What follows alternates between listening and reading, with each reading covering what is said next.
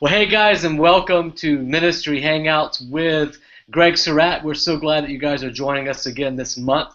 Uh, we have a great, great panel of guests uh, as we are talking about diversity in the church this month. But before we get into that, let me just hand it over to our namesake. This is Ministry Hangouts with Greg Surratt. So, hey, Pastor Greg, how are you doing? Good. Hey, everybody. Good to uh, good to see some of you online and uh, know that uh, others are listening. And uh, we do have good guests this this week, as opposed to you know the lousy guests that we normally have.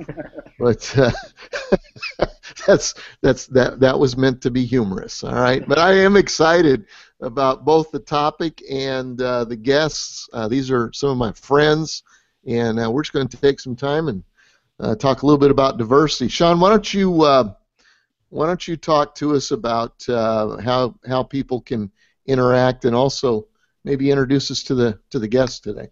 It's awesome. Hey, if you're joining us live right now, we would love to get some questions from you. Uh, you can hashtag Ministry Hangouts and uh, just put that on Twitter with your question, and we will follow you and uh, we'll be watching your questions, and we'll get to those questions as soon as we can. Also, just as a reminder, um, we've got quite a few archived Ministry Hangouts now. Uh, they're on the podcast on iTunes. You can subscribe to that or you can go to ministryhangouts.com and you can see all of the past episodes that you can share with your staff, use as a staff um, enrichment, or and uh, just kind of use it as a tool. It's all free. Uh, go use it and uh, share it with as many people as you can. Well, on today's call on diversity or uh, hangout on diversity, we've got a great, great panel. Uh, first, we've got Pastor Herbert Cooper, who is part of the lead team with our ARC, which is the Association of Related Churches and the church planning arm that Pastor Greg and Billy Hornsby started uh, several uh, years ago, about over a decade now, and the pastor of the People's Church. How are you doing, Pastor Herbert? Doing wonderful. Excited about this discussion we're going to have on diversity. All right. Uh, we also have Scott Williams, who has been with us before, but not on this topic. So we're excited to have uh, Scott back with us.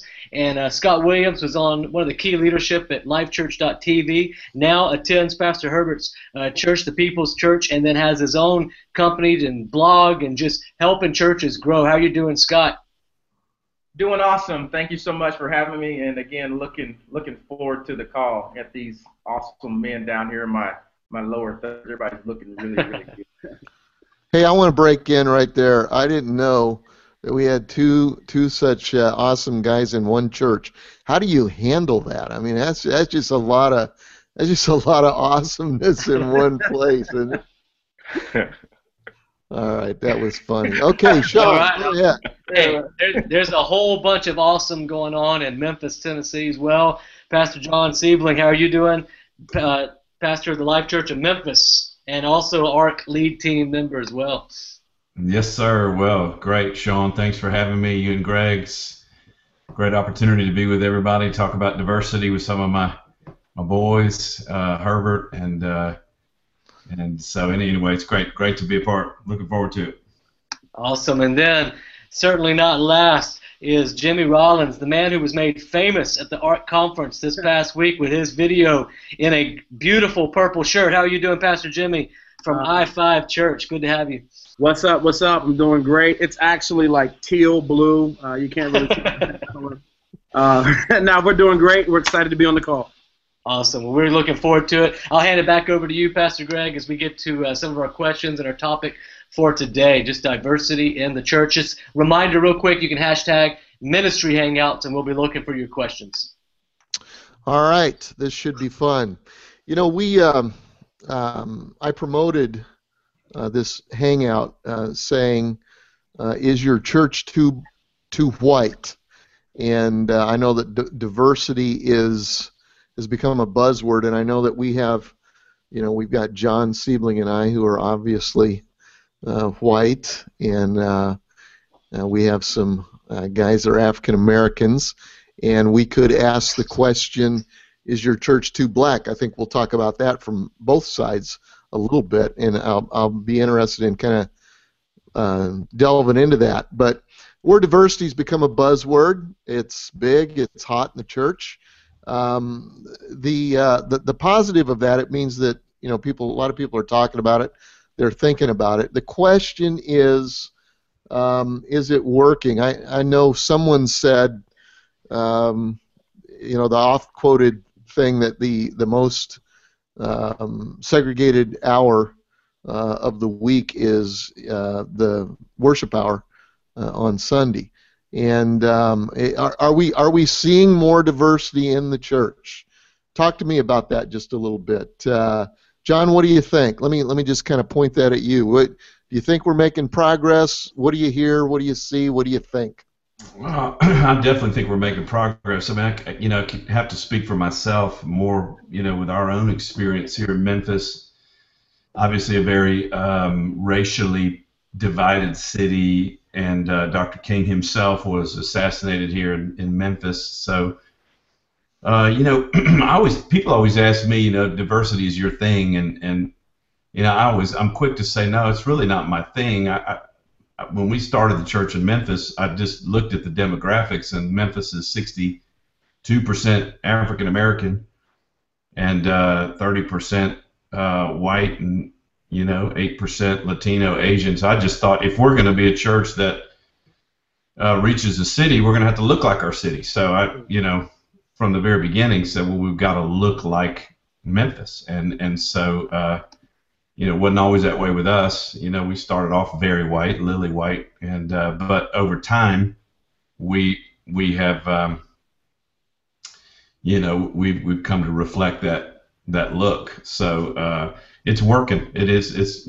our church is fully diverse, and uh, you know, it's an exciting place to be. It's definitely spicy and. Uh, so uh, yeah, I mean, I, I have to speak for myself. Of course, I have friends that are also endeavoring to build a more of a diverse uh, culture in their church, and it's working for them. I think something you got to talk about, something you got to deal with, and when you do, I think people respond well for the most so, part. So, John, um, you you said w- you're reflective of that. So, would your congregation, the ratios in your congregation, be reflective of the ratios in the city that you just talked Yep. about? Pretty much, pretty pretty much on on on any given weekend. That's kind of what, yeah, we kind of look like that. You know, but, you know, it, it fluctuates a little bit here and there, but it's kind of like pretty much reflects that. All right, I'm gonna I'm gonna hold on to that reflective thing for just a minute. Let me let me go back and and uh, talk to uh, let's talk to Herbert just a second about uh, kind of the original question. Are, we seeing more diversity in the church? Do you think or not? You know, I think we are. I, I think it's a positive that that it's even being talked about. So I think that it's hard to see change. It's hard to see transformation. It's hard to see uh, groups of people come together if it's not even on the radar screen. So I think it's a, a positive that it is a buzzword. It is something that we're talking about.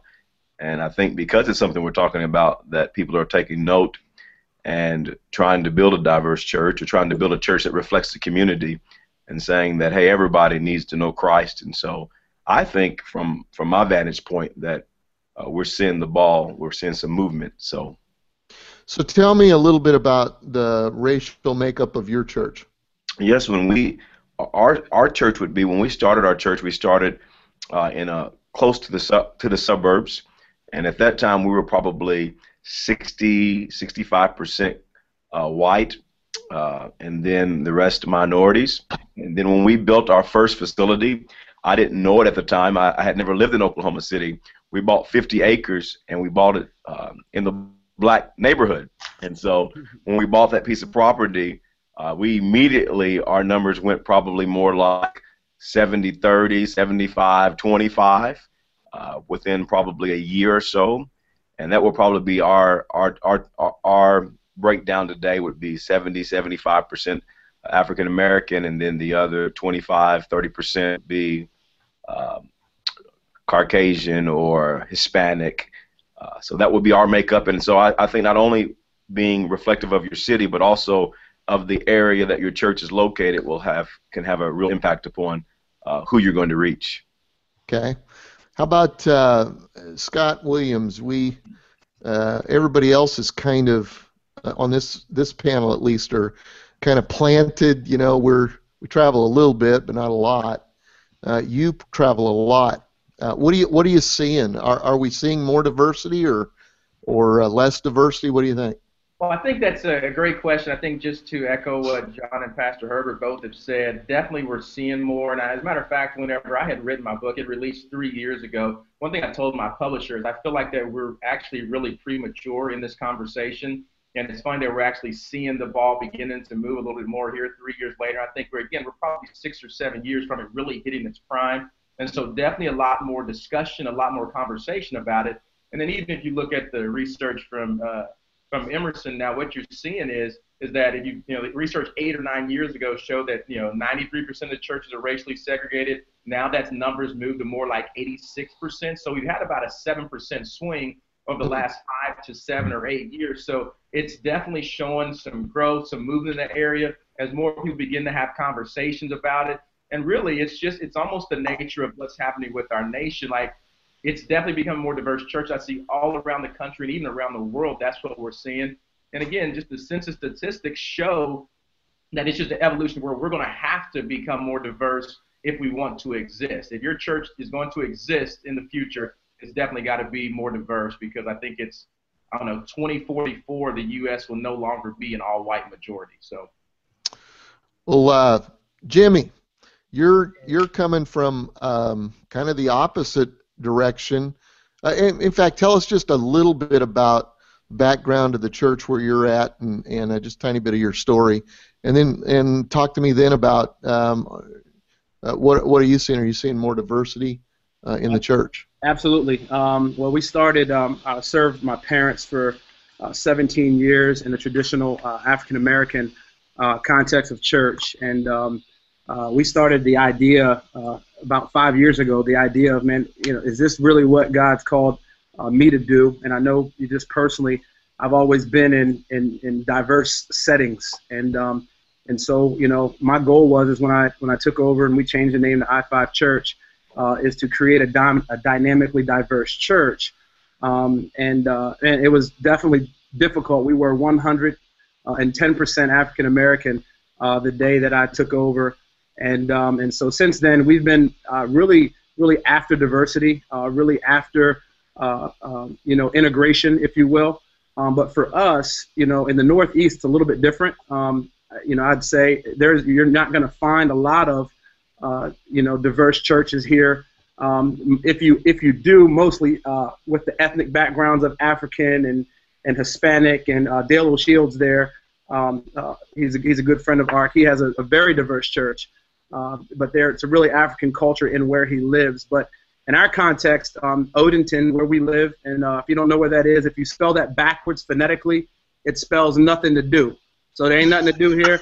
Um, and, uh, um, but there's there was no churches doing what we're trying to do, and so uh, you know we've been after it. Uh, one of the one of the things that we've had to do is change the front door.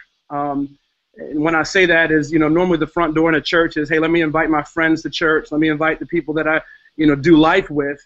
But in our context, if we did that, we were going to get all African Americans. And so um, we changed the front door to child care, uh, through child care and, uh, and our sports programs. And so we looked where diversity was already happening. It was already happening, uh, you know, in the child care arena, and it was already happening on the sports field. And so we created sports ministry and and childcare, a childcare integrated auxiliary, uh, which there is we have probably 75% um, diversity, and it's 75% white and, and 25% African American.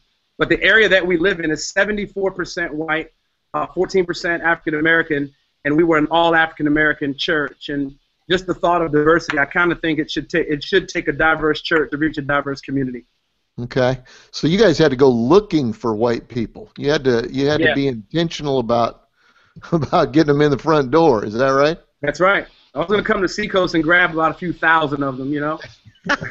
okay, let's talk about that just for a minute. Then I want to I, I want to go back to a thought that I have about uh, that could be very controversial. This could be our last podcast, as a matter of fact. but uh, okay, so so you're you're there are pastors listening uh, that are in a situation like me where you're in a community that is 91, 92% white.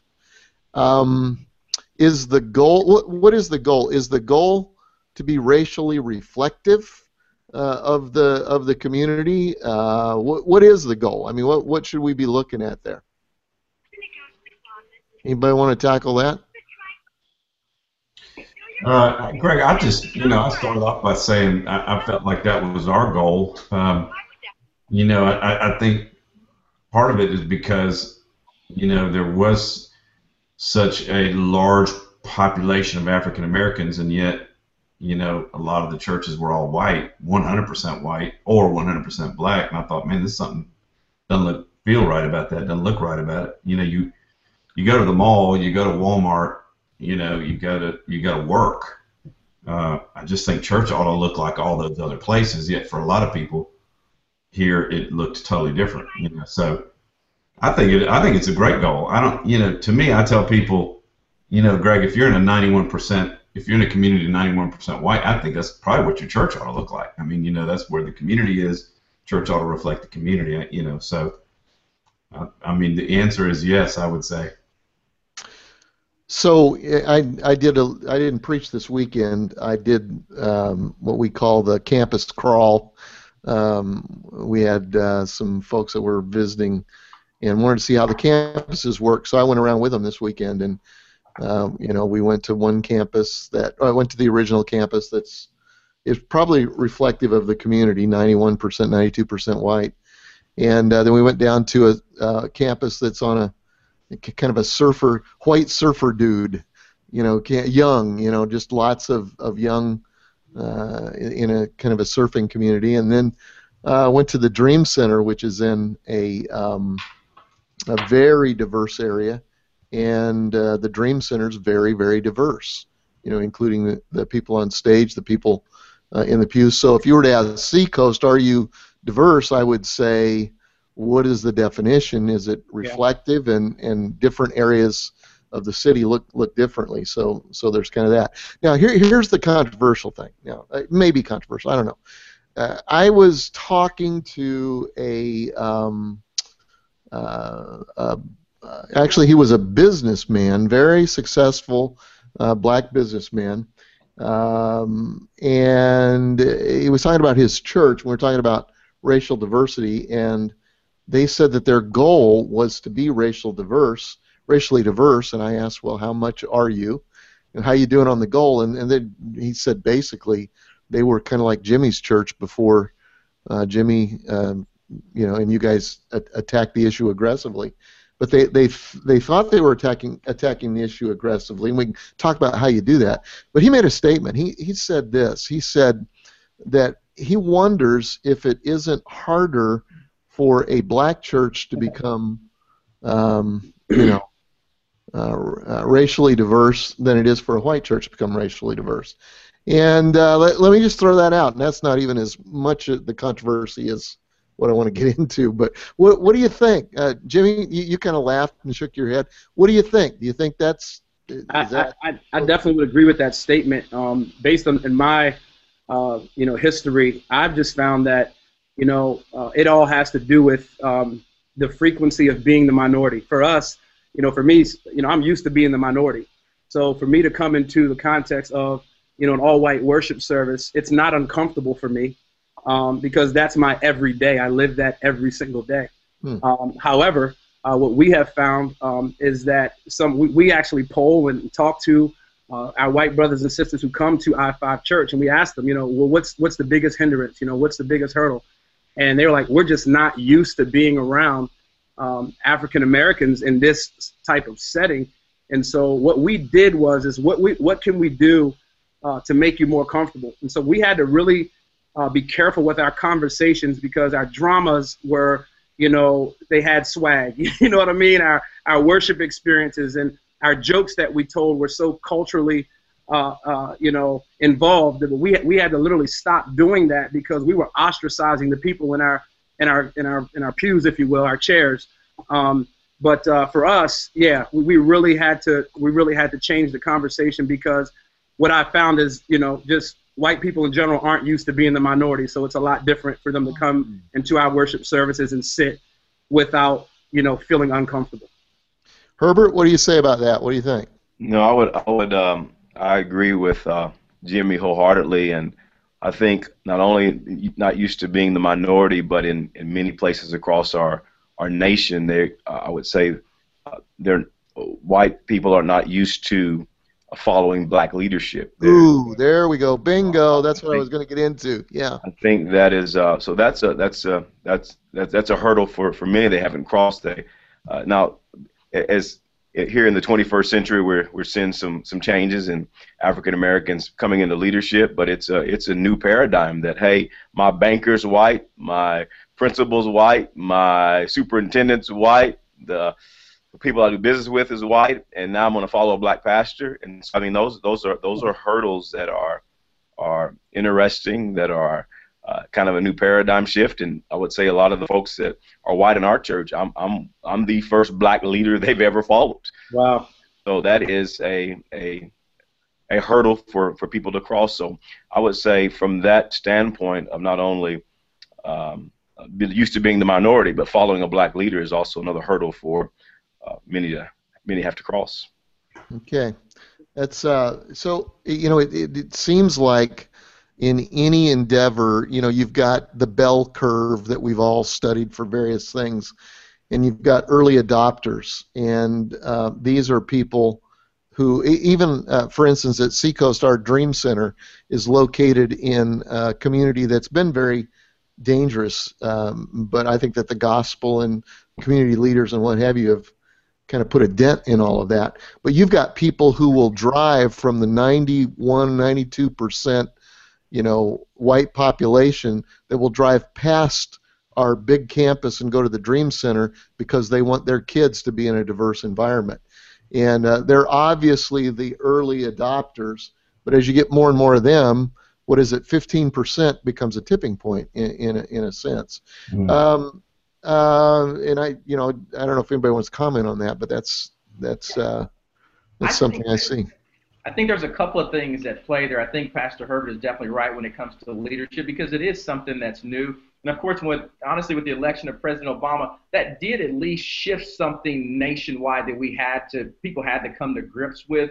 At least, mm-hmm. you know what, we do have an African American president. So whether no matter where you are on a policy line, at least brought it front and center of this conversation. But again, it is difficult for many um, individuals. If you're white, like I haven't been in a situation where I've had to submit to especially biblical authority and biblical leadership. Because if you think about it, a lot of times people say, "Oh, we want to we want to try to move the curve. We want to try to be more diverse." And and so even when they look at their their list of guest speakers, they have like, "Okay, we're okay. You can be my friend. I can put my arm around you, but I'm not going to let you have the pulpit." And so what I say, that's a lot of times that's the last thing that's happened. A lot of times I've spoke at a church.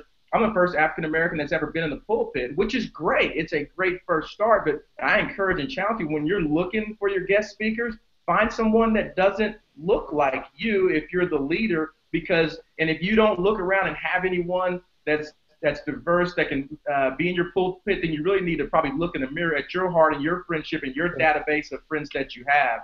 And so, and, and I think that when you start talking about that tipping point of this younger generation, I mean, this generation, they're growing up to where they expect diversity. Yeah. And my boys are 11 and 14 years old hip hop is a culture for them. It's not a race thing. I mean, mm-hmm. they're growing up in a generation where the best rapper is a white guy. You know what I'm saying? Like they're just growing up in a totally different generation, and so we just have to understand that and know that times are shifting, and we have to be ready because it really starts with the leader and it starts with the leader's heart. Anybody else want to jump in on that? Had a thought?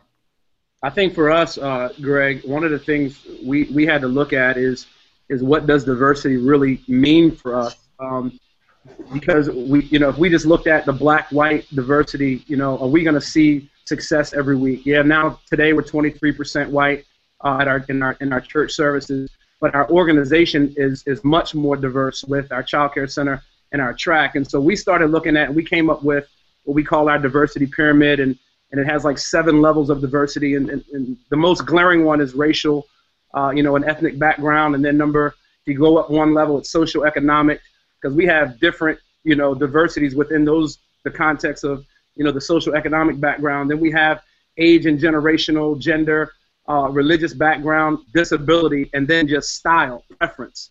And so one of our values of of what we're going to do is no matter in all seven of those things, we're going to learn to love beyond our preferences, which is one of our values here at I5 Church. Uh, so we had to look at diversity uh, much broader than the integration part of it. We had to look at it, uh, you know, and, and really really celebrate the wins of, you know, how are we reaching out, uh, you know, gender-wise, age generational. As I took over my parents' church, you know, uh, like how was I going to honor the past and still, you know, you know, tackle the things that we're trying to do uh, at I5. Well, let's get into some prescriptive things like that. You, you know, you uh, or actually Scott talked to us about uh, the speakers that we have, making sure that we're we're uh, diverse in that way. John, if you're you're you're a brand new pastor, okay, and uh, how do you start a? What did you guys do? What prescriptively? What did you do when you looked around and said we're all white and our city isn't? Uh, what are the what are the um, the how tos? What'd you do? Well, we talked about it. I mean, I think the uh, you know I always tell a funny story, but you know the very first Sunday we started, we had our whatever you call it, guest brochure or whatever on the seats, and uh, you know it had our our vision statement, which said something to the effect of, you know, we're a, we're a multicultural church or a diverse church, and you know, it just wasn't true. I mean, it was we were 100% white, and so it was kind of funny, but we were saying it from the beginning, and yet we didn't look that way. And you know, I, I, there was a girl that started coming, a young woman that started coming to our church, very sharp, uh, young, uh, just finished law school, and she walked up to my wife one day and she had that brochure. Uh, she's African American. She said, "I guess I'm the I'm the multicultural," you know. said, "Yes, please," you know. And please stay. in the very beginning, we you know we probably looked a little desperate. You know, anytime we'd have an African American family come, we would surround them. You know, did you like it? Are you coming back? I, you know. Um, I talked about it from the pulpit. I mean, I lived in Africa for three years, you know, so uh, you know, people ask me all the time, do you feel like you had to go to Africa, you know, through Africa to get to Memphis in order to be you know, well-rounded? Certainly, I think it was a part of it, you know, and I experienced what Jimmy talked about being uh, being a minority. We were in a church, a city church. Nairobi's a big city, and um, we were in a stadium, professional setting. We had doctors and lawyers, and you know, but obviously we're in Africa, so you know, I was the, I was the minority there, and uh, and I just I appreciate what Scott said and Jimmy and Herbert, all of them 100% correct about the fact that I think white people are more uncomfortable being the minority than than than the opposite. Uh, and I just talked about those things. I mean, I just decided I was going to be real. I was going to talk about my story. Uh, you know, every year, uh, Martin Luther King Jr. weekend, uh, I usually talk about diversity and talk about that as one of our values. Um, certainly, we were strategic about you know having uh, African American guest speakers or, or Latino, whatever you want to say, Asian. We were strategic about that um, because it was one of our values. We we you know we we worked hard on just the practical things, you know. So I just think, man, you just got to be real about it. You got to talk about it. I had a couple of friends when, when our church started to become more diverse that I went out to lunch with, and I said, "How am I doing? You know, what am what am I talking about that is not connecting with the African American community? What do I need to talk about more? Where am I being, if I am being offensive? Where is it? What you know, teach me, help me learn." And I, man, I sat across the table many lunches and heard stories that you know were heartbreaking to me about things, and and I've you know I grew as a man, I grew as a as a as a leader through those moments, and you know, so you just got to keep that. I, I think you got to be real. Got to talk about it. Got to keep your heart open. Share your stories, um, and uh, you know, be practical, like stuff like that. Pastor Greg, speaking of uh, practical and on the same kind of topic, we got two questions from Twitter that I think kind of fit in where we're at, and uh, that is, how does a direction toward diversity impact hiring practices? In other words, they, another follow-up question says, uh, should the staff racial makeup resemble the diversity ratios in your community? And is that a practical step that, that people can take? What do you guys think? You know, I have, I think personally there, I think we got to be careful with the, my, personally, the ratios of the community. Like if we keep going to that, I think a lot of times we're going to miss the big picture. And the big picture is the heart. Because yeah. if the heart is right, the thing is, you might have an ethnic minority represented on your leadership team. Well, we got to understand if you have an, an African American, uh, uh, an East Indian, a Hispanic, if you're a minority, you tend to connect with other minorities. You know what I'm saying? You're someone that's brown on this. So again, you don't have to have this total reflection of your community. But I do think that the hiring practices are absolutely crucial, especially on the leadership team, because it's something that I call the cafeteria worker syndrome. My boys, one time they asked me, like, Dad, why are the cafeteria workers always black? And so as I pondered and began to kind of wrestle with that question, the thing is, like, we're okay hiring someone to do X, Y, Z, but are we willing to put them on our directional leadership team? And so I think that you just have to make sure that you have someone with different background, with different experiences at the table so you just don't have the same voices. So you're singing to some different music, which is going to make the beauty of it all. And so, and again, but I, I personally don't think, don't get locked into I need to have a black, Hispanic, or Asian, as opposed to do I have different voices represented at my table, whether it's ethnicity as well as female at your table as well. That's a big question I ask the churches that I work with when I'm sitting with their leadership team.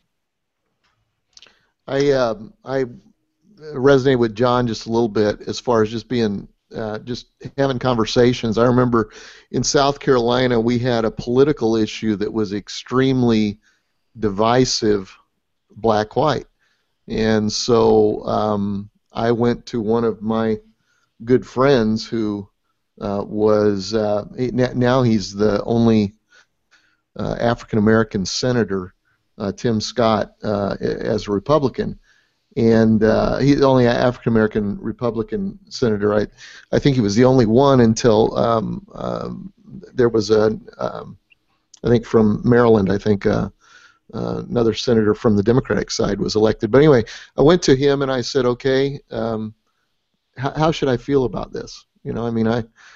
How, how do you feel about this? What, what, how does the community feel about this? uh, from where you're at. And honestly, uh, I made my decision uh, on how I was going to feel because I was kind of neutral on the whole thing. Uh, but I'd never really talked to someone who felt deeply like he did on, you know, an, an issue that felt different than I did. Which brings up another thing about having a diverse church. John, how, how are elections? Are elections fun times when America is is uh, is going through elections? Talk to me about that just a little bit not fun at all. Um, I just stay away from it. To be honest, I feel like there's so much. Uh, you know, um, there's just there's so there's so many differences in opinion and different thoughts that uh, you know I have always just said, hey, you need to vote. You need to vote according to your heart and according to what the Word of God says. And it, and you go and you know just vote. That was always my thing. Just make sure you're voting. And uh, but I, to be honest with you, Greg, it's been it, it, we've had some difficult moments, not just you know uh, in in a, um, from a from a national but local election. There's just been some different issues that we've we've dealt with, and uh, I just man, my thing is we're the church. I'm going to preach the word. Uh, we're going to love Jesus. We're going to help people find Christ. I'm just not going to get political. That that's just been a commitment I made. I'm just not going to touch it, and um, so in that regard, we've we've as a church we've been able to do well through some difficult some difficult moments. Um, you know, I don't know. I'd love to hear what the other guys say about that, but that's kind of the that's kind of my been my approach. Herbert, talk to me about politics and a diverse church. Yeah, I always preach one message for the Democrats, one message for the Republicans. I'm just kidding. I'm just kidding. I um I have the same approach as John. I'm I'm a I'm a Bible preacher. Um, I want to make Jesus famous. I'm not trying to champion anybody's agenda or platform. Um, I want to be a unifier. Uh, I want to see everybody, whether whether they're Republican, Democrat, Independent, Black, White, Hispanic, some other. I want everybody to be able to come to the cross and, and, and know Jesus. And and unfortunately, politics is a very divisive issue. And so I keep my own opinions to myself and I preach the word and try to rally the people to unify behind the cause of Christ. So it is an issue that I don't address publicly. Uh, so that's that's my stance on it. So, Jimmy, um, how about you? Uh, stereotypically, uh, uh, African American churches tend to be more involved in politics. Um, how, how, has that impacted uh, your goal of um, diversity? Um, I guess I'll start out by this. I'm called a sellout whenever there's elections because, man, I get so many phone calls. Um, you know, I, you know, we need to get this black guy in office. You know, and our church being, you know, in our area, one of the, you know, larger, predominantly African American churches of influence here, is uh, we get a lot of we get a lot of phone calls. But I, I'm, I'm where John and, and Herbert um, are. I don't touch it. Um, I preach Jesus. We make Jesus famous, and I actually will have a couple Sundays ago. I had uh, a, a whole group of people. I was like, they were all in red, and you know, they had their church hats on. It was it was it was great. I, I actually made a joke. I probably shouldn't have, but um, it was. Uh, and they were there uh, to to get this lady voted in for something I didn't know. And they they I, someone passed me a note that said, you know, someone wants to talk, and I just said we don't do that here. And um, I got a phone call the next week from one of the uh, uh, influential African Americans in our in our city and was kind of upset with me. But you know, I'm just sold out to Jesus, man. And um, you know, that that's who we that's as Herbert said, that's who we make famous. And so we don't touch it at all. Yeah, I kind of wonder. I was just going to say, I, I got I got cussed out our, some of our staff in the lobby one day from a, a, lady that because we didn't we wouldn't champion politics, so it can be a heated yeah. issue, man. She was on fire. yeah. Well, I you know, and um, I'll come at it from a different. For, I I've been chewed out from the other side. you know that we don't. Yeah, but but I kind of and we have in our church for whatever reason we've got some. You know, we've got a senator and we've got a representative and we've got local politicians, but we don't. You know, we don't get up and bang the drum, uh, especially loud enough for what some people would like. But I feel like that if we if we bang the drum, we lose. Uh, you know, I mean, politically, our country is so divided right now. We're, you know, 51 to 49, whatever. And so, mm. if we're going to be divorced, and uh, when you study it, obviously, African Americans are, you know, 90% vote one direction, and if you if you look at the um, uh, Caucasian crowd, white crowd, uh, it's not 90%, but it's certainly tilted the other direction. And so, if we choose to get involved in these things, which some guys do, which it's their calling, but uh, it's going to impact diversity. Um, Scott, yeah, any, think, any comments on that? Yeah, I think that's that's kind of my background. Just to give you a little bit of context for me, I was before ministry. I was a lobbyist. I was a political consultant. That was kind of what I was doing. It was direction I was going, and I had a a friend at the time. He wasn't my pastor, but I remember sitting across from uh, from Pastor Herbert. He just told me about making sure as I'm sharing things on social media, something that wouldn't be divisive, that wouldn't cause someone not to want to come in my church. So at the time, I was a campus pastor at Life Church, and so I really took that to heart. So my entire time that I was in ministry, I never share. Believe me, I have a political opinion on every single thing that comes out there, but I just kind of made the commitment not to because. I mean, I was the first African American delegate to the Republican National Convention from Oklahoma that's kind of the trajectory I was on. But I will say this now that I'm not, you know, leading a church, I think it's okay for, you know, for you to support candidates. I think it's okay for you to visit. Hey, man, I'm I'm supporting this guy. I'm behind this guy. But the thing is, I just don't share what my opinion is or isn't. You know, I supporting the guy sometimes will, but then I think there's sometimes as as ministry leaders and as Christian leaders, especially when we have strong Christian candidates that that can help move the dial because our, you know, that we make sure that we have things that are protected. As you talk about, Pastor Greg, you know, with Tim Scott being the, you know, the first African American senator, we're probably going to have one from Oklahoma if all goes well. And this is a guy who's, I mean, everything he's doing is Christ centered. He's about Jesus. And so, and those things are important to me as we look at the leadership and, you know, scripture's clear on kings and queens and leaders and rulers. And so, like, I think we have to, to understand that as well. But I do think it's very just you know don't share don't share your opinion just stay out of it. the best thing to do is know that you have an opinion but you don't have to share your opinion Good. I'll say one story, Greg. The only one thing I was just sitting here thinking, the only one thing that I've done is um, our, our our mayor's African American, and he's a he's a great he's become a great friend, and um, we had this really wild thing happen about a year ago. Uh, the Ku, Ku Klux Klan was going to have a rally in a big park downtown Memphis. Um, the park was named after a former Ku Klux Klansman leader or something. So they were changing the name, thank God. And uh, so they were going to have this huge rally, and it just got all this press. And the mayor called and said, I'm going to come to church this weekend. I'm going to be in your church this weekend. And it was the weekend before the, the rally. And you know, so I called him up and just let him greet the church, and because I knew he wanted to say something about it, and so it was a, it was a great moment for um, for me as a pastor. Of course, that's an easy one because you know who supports the Ku Klux Klan Yeah, he- exactly. you know, at all. I mean, but it was an easy one. It was a great opportunity for him. The church loved it, um, and I just think that's an opportunity to you know to support. He was under a lot of pressure. Of course, he couldn't shut the thing down. He couldn't, you know, he couldn't do it. Um, so I mean, hardly anybody showed up. It was it was a perfect scenario. But I, I felt I felt honored that he would come to our church on the weekend before this thing happened. Wow. You know, of all the churches that he could go to, and so I at first I wasn't going to have him come up. I was I just kind of recognized him, and then I thought, nah, let let him pop up and say something. It was it ended up being just perfect. You know, it was great for the church, great for him.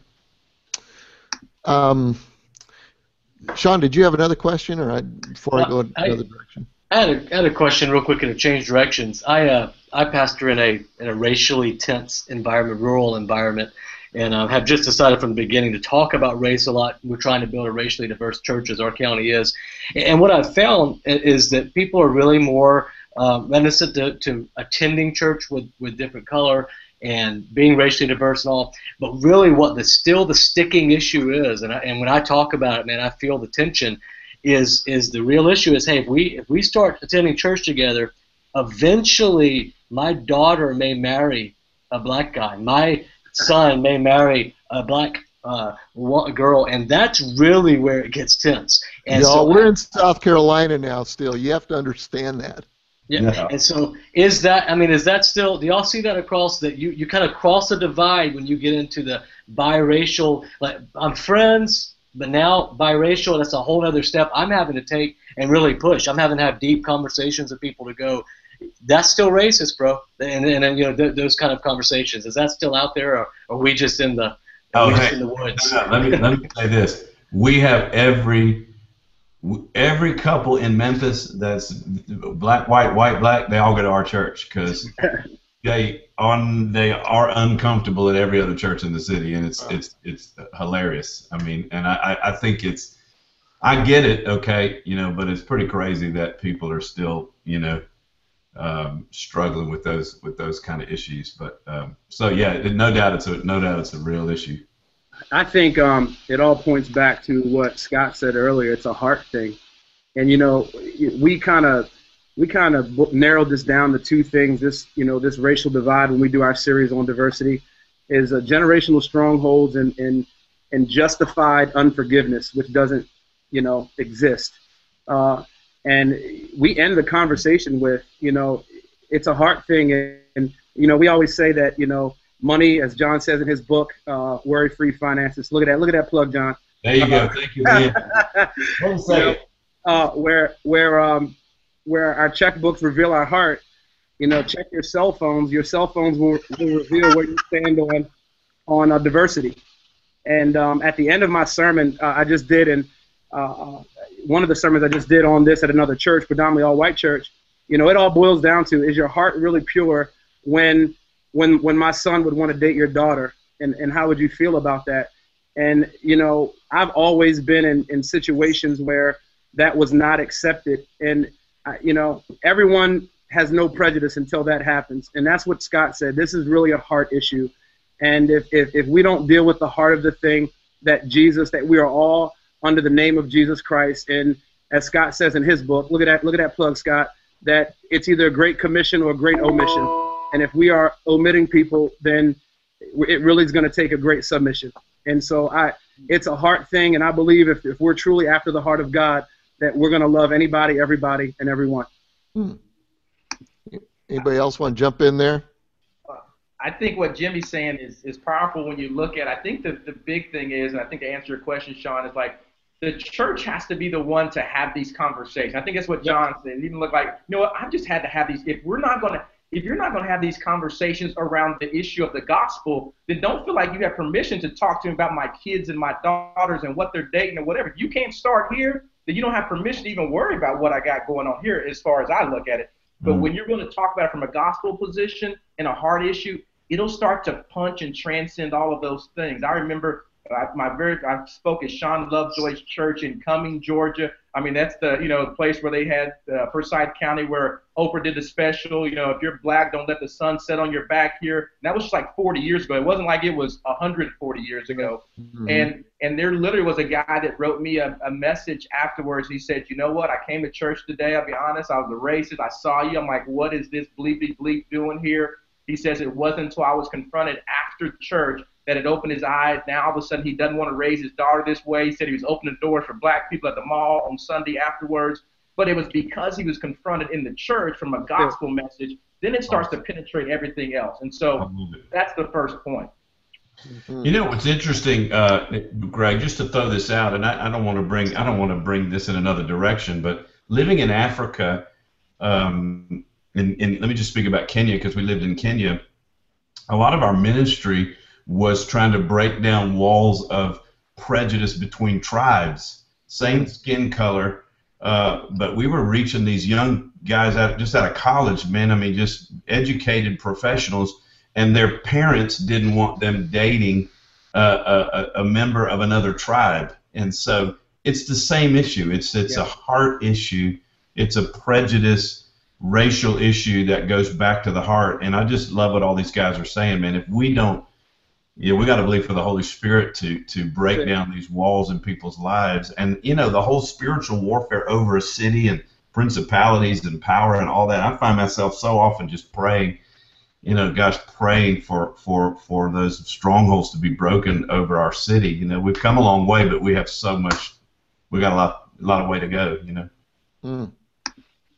Herbert, did you you want to throw anything in there? Sure. I, I guess I can speak. Um, not just from pastoral experience with the diverse church, but from personal experience. So I'm, you married somebody's. You married somebody's. I married, I married a pastor's white daughter. You know, that's so I messed up that whole family. Black man shows up for Christmas. What? I showed up, but um, you know, on, on, a personal level, you know, my my wife's families. Um, of course, she, they're all Caucasian and uh, Christians. And from just even a personal, when when I was when we were dating, and there was someone in the family, not her parents, but someone in the family that loves the Lord. That my wife really, really respected. They in a letter, and from a they believed from a biblical point of view because that's what they were taught that it was wrong for uh, us to to be married, and so wow. So I'll just say that my wife and I have been married now 16 years, but that's not that long ago, and yeah. so I do think that oh. we have there is an education factor that that what does Scripture teach? Uh, what what does it? Why in the Old Testament did God command people not to marry, and it wasn't because of, of skin color as much as it were they weren't serving the Lord, they weren't serving the one true God, they were worshiping false gods. But mm. so just from a personal, and, and, the wonderful thing is, and this is kind of my motto because of living uh, in Oklahoma, where uh, it's it's probably like a lot of city, cities. Most churches are all white, all black, or all Latino.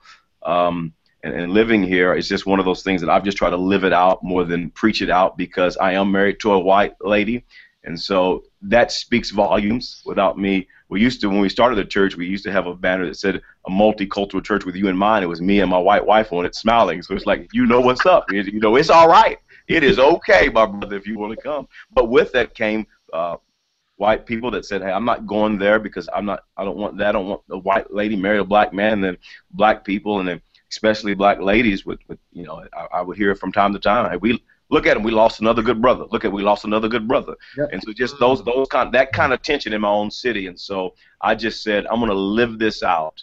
And I do preach on diversity, but more than having for my my context, more than having to preach it, I just live it out. My wife's preached. She does videos. She's on the stage with me, and so um, it's it's been a unique challenge as a pastor and as uh, someone who is in a diverse marriage. Mm-hmm.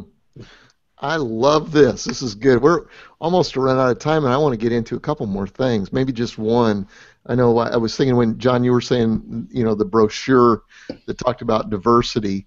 Um, you have to think about, um, you know, who was on that brochure. You know, are they all white? Are they all black? Uh, uh, who, who's in the videos? I mean, we were going to do a video, uh, I think at Christmas time, and uh, I took a look at the video. I said, guys, this doesn't reflect the community, doesn't reflect our church. Uh, and so we reshot some things because it's important. You look at those things, and, and uh, if you're not looking at them, other people are, I'm sure.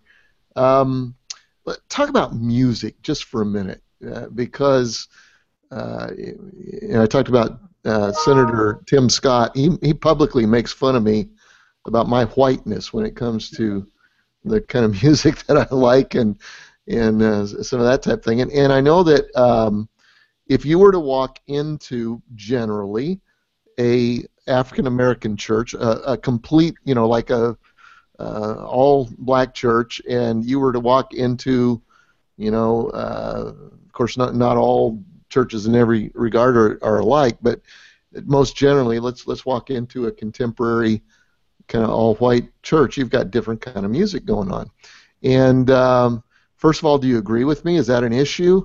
How do you do that? You know, do you can we in, in, embrace our differences? Uh, Jimmy, you had to do something interesting with that. I think. Can you talk to us yeah. about it a little bit?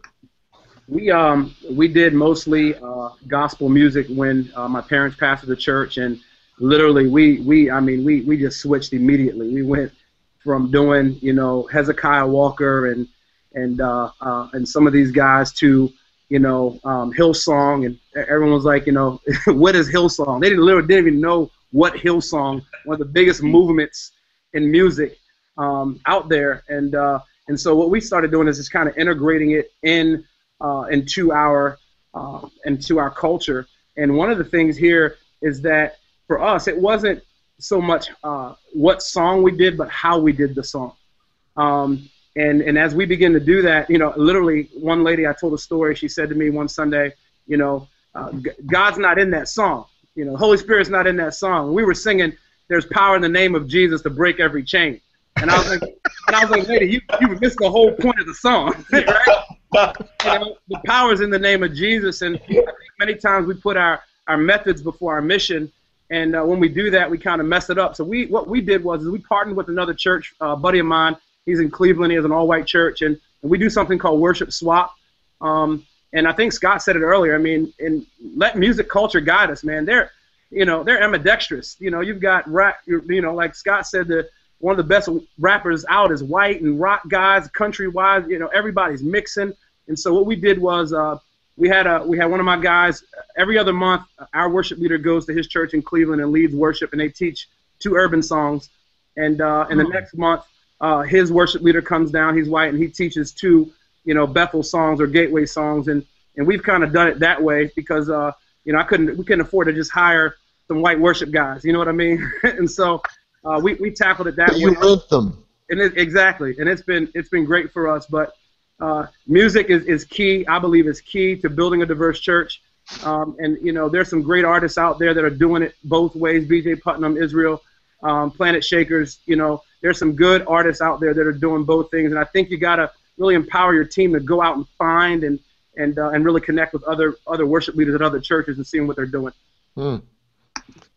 Uh, any, John or or uh, Herbert, um, music. How have you guys handled that? Well, I mean, I totally agree with Jimmy. I think you know we got a guy on our staff named Johnny Hill, and uh, great guy. Everybody loves Johnny.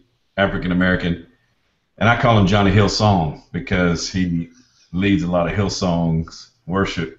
Johnny can make Hillsong sound black. I mean, so you know, it it it just a style. It's a flow. It's I don't know. You know, we used to be more intentional. Let me say it this way, and we made sure that we had some sort of gospel feel song or a, a moment in every set and it just felt like we were forcing it. It was good for a season, but it felt like we were forcing it. And so now the team that leads it is diverse, and so they lead it with their own style, and they lead it, uh, hmm. you know. So um, you know, I don't know if that makes sense or not, but you know, I, I think like Jimmy said, I mean, he's, I'm sure he has, you know, his worship leaders African American. If they're singing a Hillsong song, there's a way to make it definitely sound uh, more urban, more, you know, gospel. Herbert, how are you guys handling the music issue?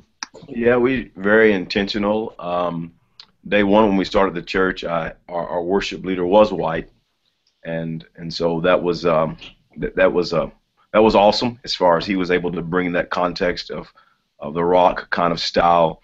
Um, today, on both of our, our, our locations, both our worship leaders are black, but they're both they both actually do well with with rock, and so we are very intentional because, um, especially our the original location, it is in a black neighborhood, so I realized that every ethnicity that's that's here is driving in from somewhere, uh, and so we're very intentional on realizing we are in a black area, and I'm a black pastor, and you're a black worship leader, and we have tons of white staff white staff members, but we want to make sure that we're connecting with uh, with other cultures, and so we're very intentional about the music that we select each weekend. And normally it's two or three rock songs and one or two gospel songs, or when I say gospel, more urban.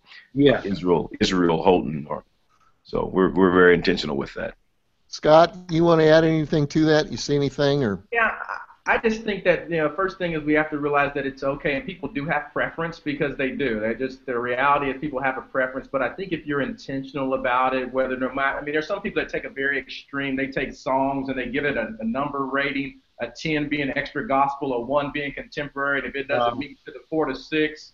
So there's a dump. That I think that might be too much. I think the big thing is just saying is asking the question: Are we being intentional about it? And make sure that your stage is reflective as well. Because the thing is, people connect with different people that are worshiping. As I might connect with the drummer who's over there doing. I might connect with the guy that's on the bass. It might not always be your lead vocalist, but if you have people that are lead worshipers on stage, know that people are going to connect with things outside of the genre of music even. So intentionality, um, intentionality on your stage and platform, look, feel, and then I think let God be authentic to who you are. Don't all of a sudden just try to and take them on a journey. Like I think Pastor Jimmy's done a great job of saying this is where we're going, and he's led his church on a journey, and that's where they found themselves in that position. And then, you know, at People's Church, you know, the beauty we might go from Hillsong to Marvin Sapp in the same set, and it's seamless. And so it just really depends on what you do, but intentionality is key. Yeah, I just add to I think those musicians and background singers are key, and that's something we really have tried to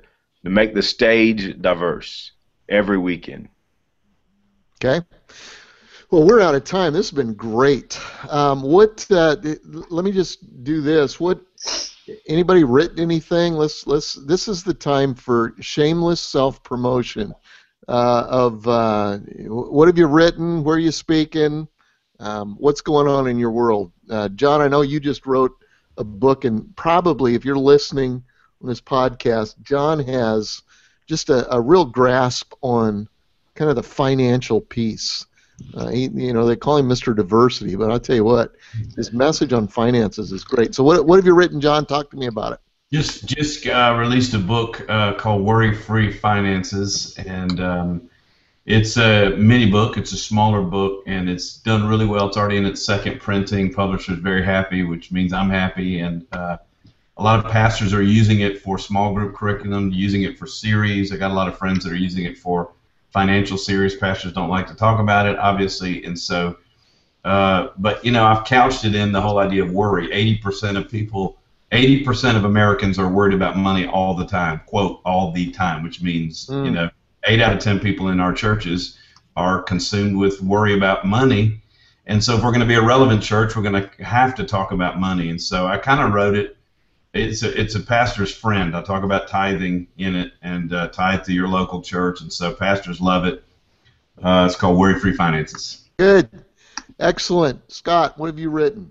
Um, a book. I actually just happen to have a, a picture of it right here. That's amazing. it's, That's called amazing how that works.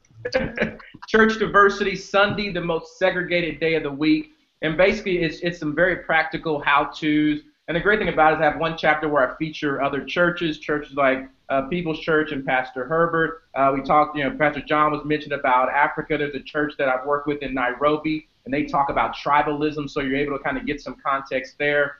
I look at corporate America, what they do, and what the church can learn from them. And so it's just a great how-to. I think it's on sale Amazon right now. So if you want to want to pick it up, and again, it's been out for a couple of years, but I, I really felt like we are premature, and we're really getting a lot of momentum.